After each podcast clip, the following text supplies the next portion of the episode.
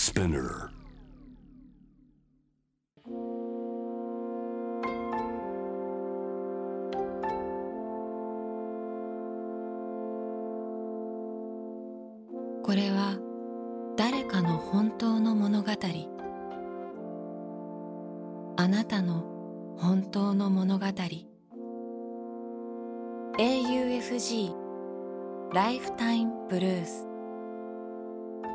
This program is brought to you by au フィナンシャルグループ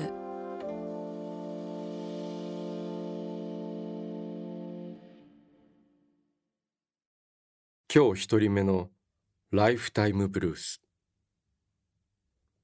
1974年兵庫県神戸市生まれ神戸に暮らし会社に勤める彼の本当の物語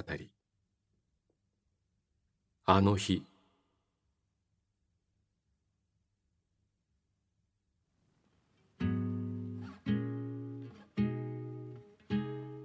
阪神間の最も山側を走る路線を学生時代から使い続けている。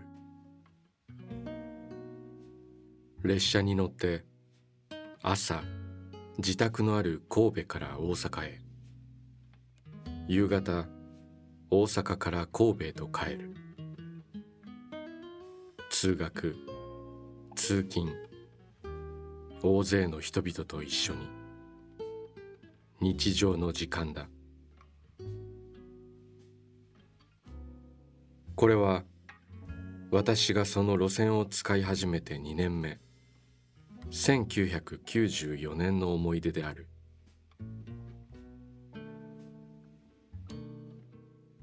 その日の夕方私は帰りの神戸方面への列車に乗っていた。車両の端の席に座っていた。向かいの山側の席には3人の女性が横並びで座っていた。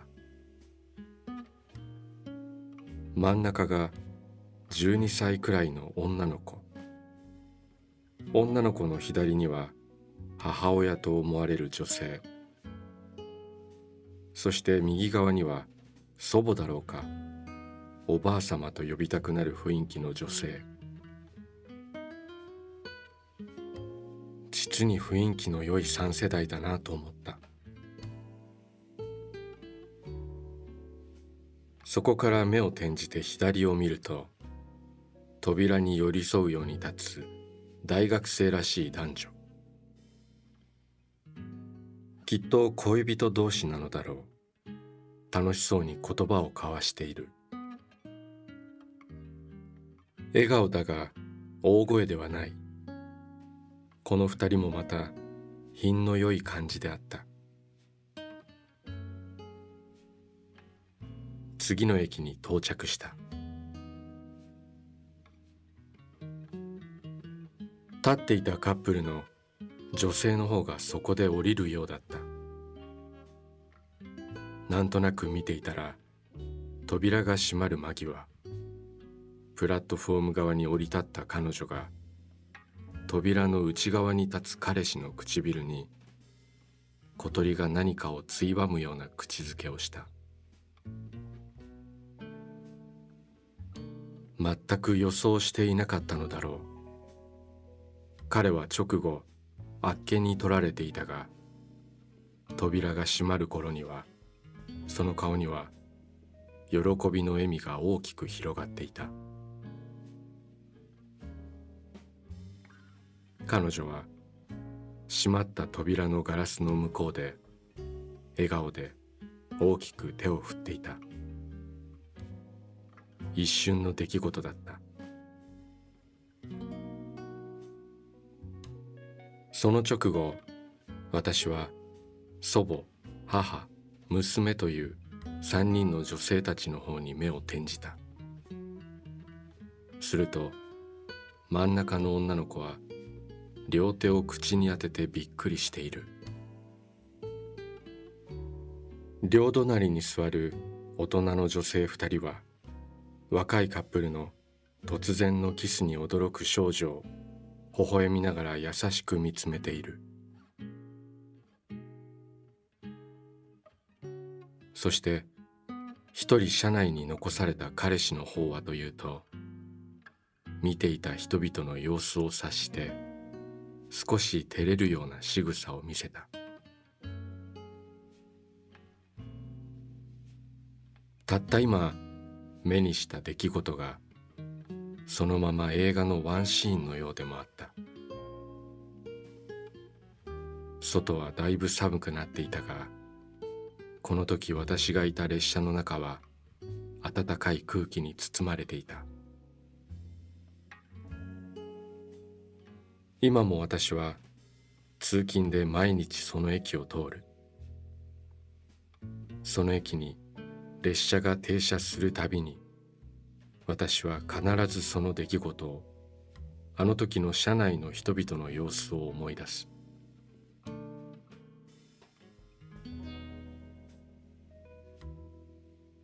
あの日から半年も経たないうちにこの沿線を大地震が襲った。彼女たちが彼があの大震災を無事に乗り越えたことを日々願いながら私は今もこの列車に乗っている。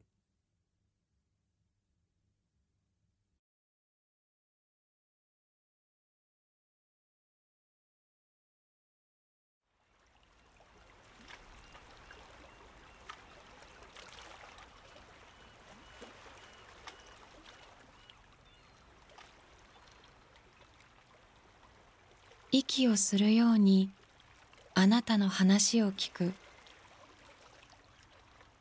AUFG ライフタイムブルース。今日二人目のライフタイムブルース。1974年愛知県生まれ。豊橋市で公務員として生きる彼の本当の物語。僕の友人。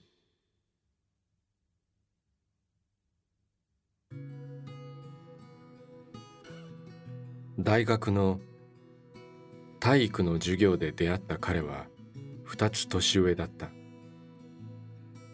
違う学部だったので会うのは体育の時間だけだったが何かのきっかけで親しくなった。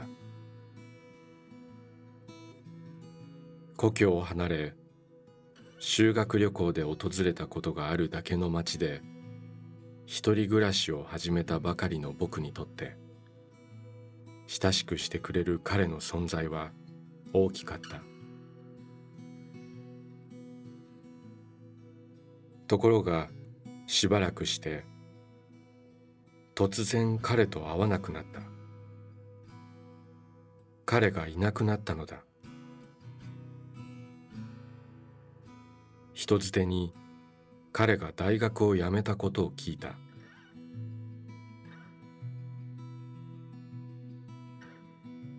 当時は携帯電話などなく互いの連絡先を交換していなかったのでもはや連絡を取る方法がなかった。僕は彼のことが気になっていたものの月日はどんどん流れていった。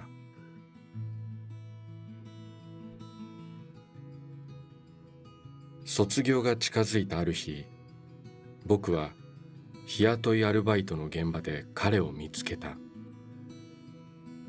驚いて声をかけた。すると彼は不思議そうな顔をして僕が誰だかわからないという。それもそのはず。聞けば彼は消えた友人の双子の弟だった。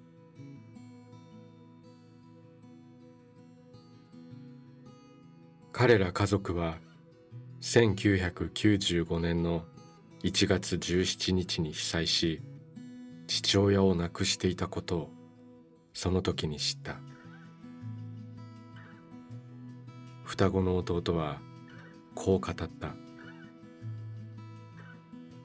兄貴は家計のために大学を辞めてくれた。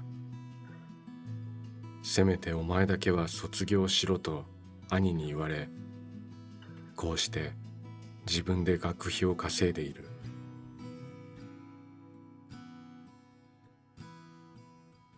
友人の連絡先を聞きすぐに電話をかけた。受話器の向こう側落ち着いた声で話すその様子は以前の彼と何ら変わらなかった。友人は言った。働いてるで。母親も怪我したしな。まだ下に妹もおるから。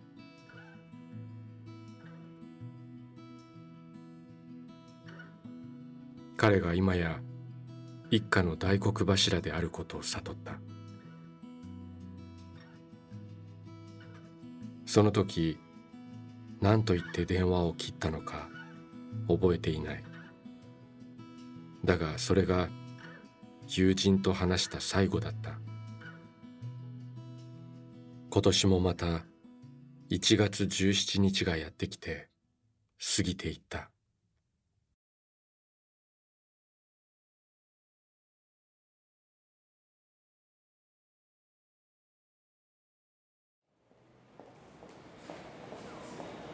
あなたの物語に耳を澄ます。AUFG ライフタイムブルース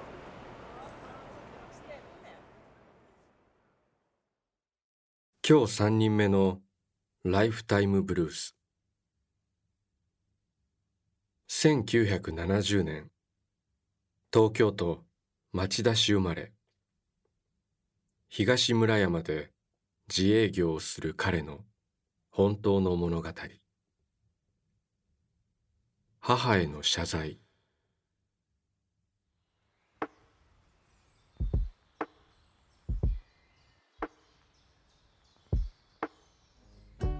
10年前に亡くなった母に謝りたい。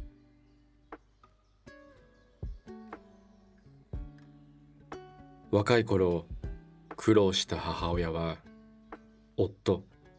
つまり私の父親の死後長年の夢であったアメリカへ単身語学留学をした。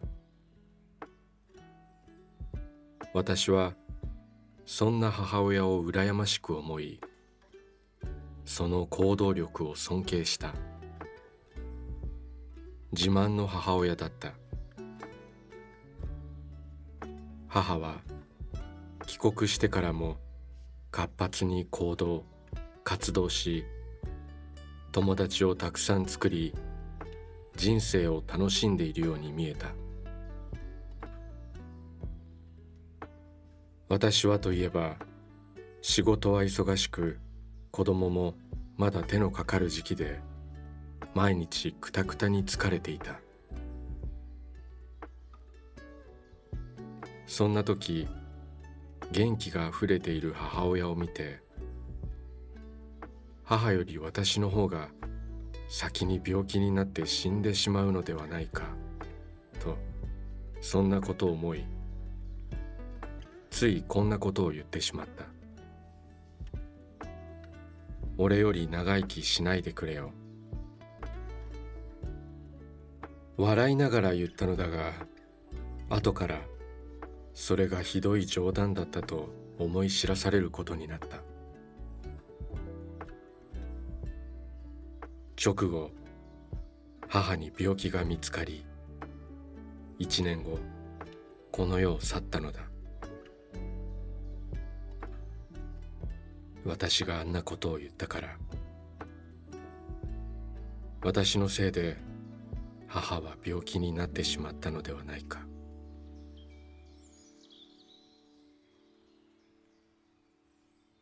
母に謝りたい。母さん、本当にごめん。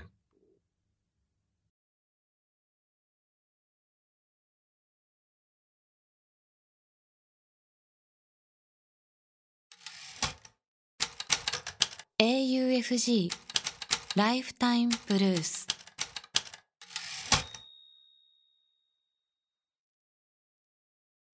今日4人目のライフタイムブルース1953年奈良県生まれ。東京で会社に勤める彼女の本当の物語。おいしい記憶。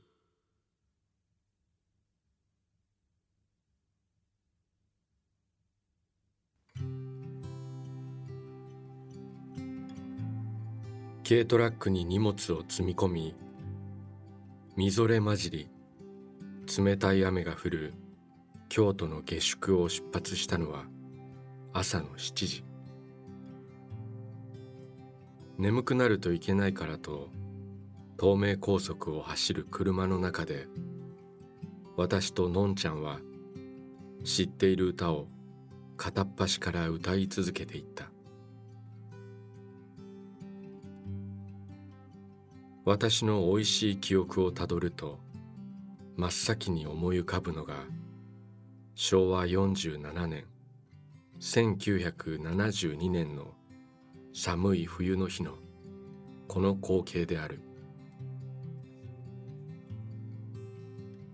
私たちは大学生アルバイト先で知り合ってからまだ一週間しか経っていなかった。軽トラの狭い座席で息の詰まる空気を変えようと口下手な私が思いついたのが大声を張り上げて歌うことだった。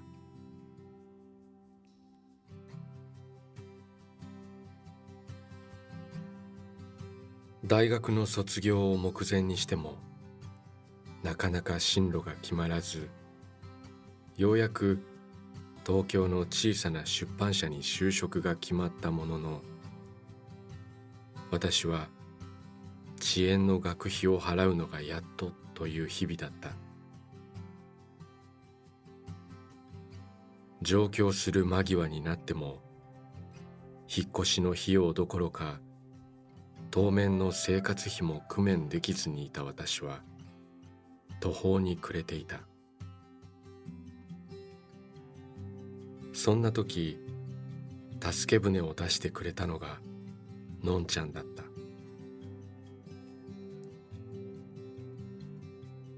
実家の酒屋で配達に使う大切な軽トラをお父さんから2日間の約束で借りてくれその車で私の荷物を東京まで運ぶという計画を立ててくれた。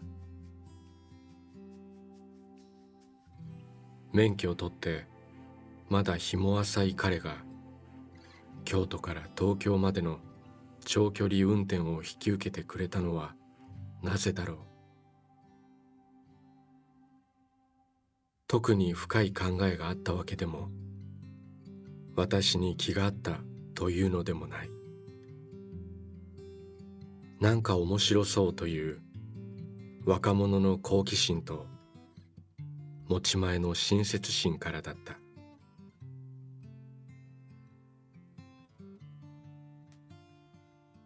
なんとか無事に東京にたどり着き荷物の搬入も一段落した時辺りはもうどっぷりと日が暮れていた。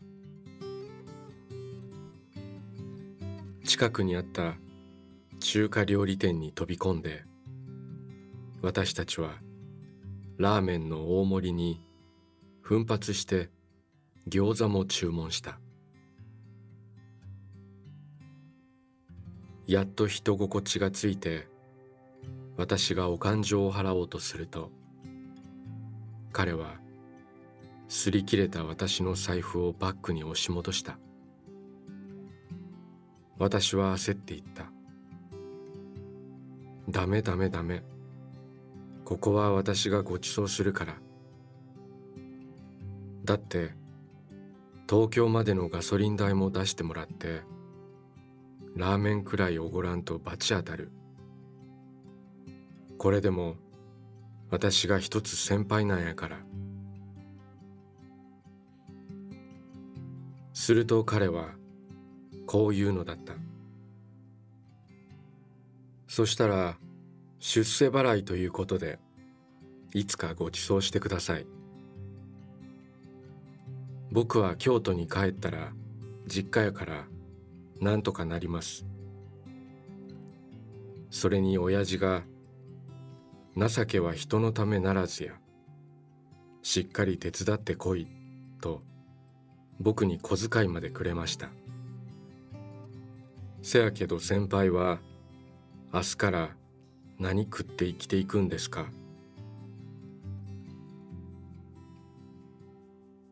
外は雪から雨に変わっていた。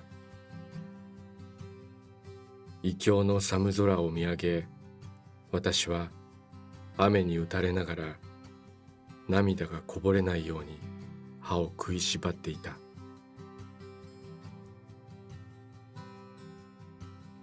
のんちゃん後悔したよね。手伝うなんて言ったこと。ぽつりと私は言った。のんちゃんはこう答えた。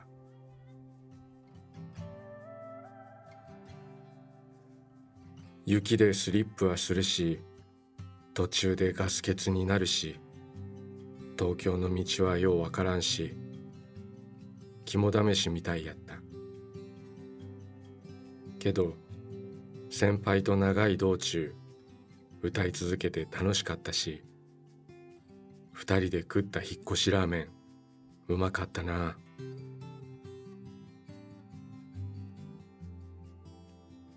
それが別れ際に交わした会話だった。それからのんちゃんとは一度も会っていない。彼を思い出したのはずっと後。私の大学生の息子が苦学生の女の先輩の荷物を運ぶからうちのワゴン車を一日貸してほしいと頼んできた時だ。その瞬間突然雷に打たれたように切なくて温かい記憶と匂い。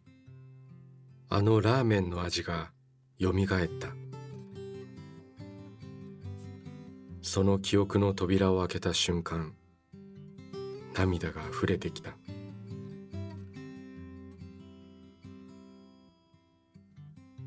車に乗り込む息子を呼び止めて私は小遣いを渡しながら言った。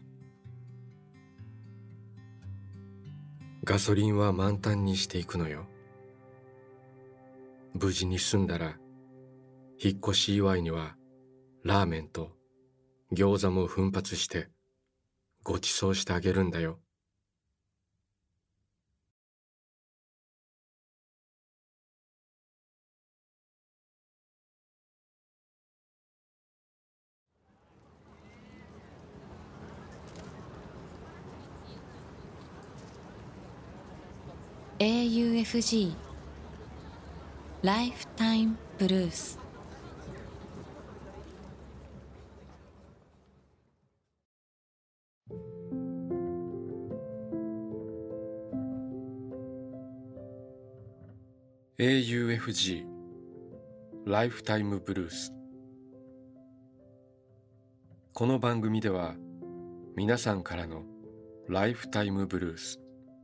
人生の物語を募集しています。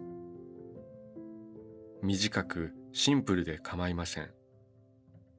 あなたがちょっと書いてみようかなと思ったことを番組ホームページの投稿欄に書いて送信してください。物語の条件は事実であること。ただそれだけです。あなたが体験したこと。目にした出来事。家族友人動物の話。旅の思い出などあなたが今語りたいこと。誰かに伝えたいことを。自由に書いて送ってください。今まで物語なんて書いたことがないという人も心配はいりません。LINE やメールをするようにまず一度書いてみてください。送られた物語は必ずすべて目を通します。そして皆さんからの物語を毎週番組で紹介します。応募方法。詳細は番組ホームページを見てください。ライフタイムブルースまたここでお会いしましょう。小田切城でした。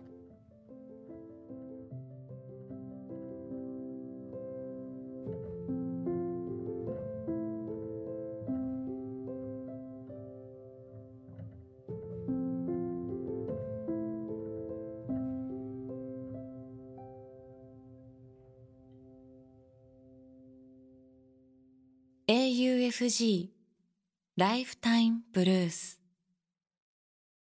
This program was brought to you by au Financial Group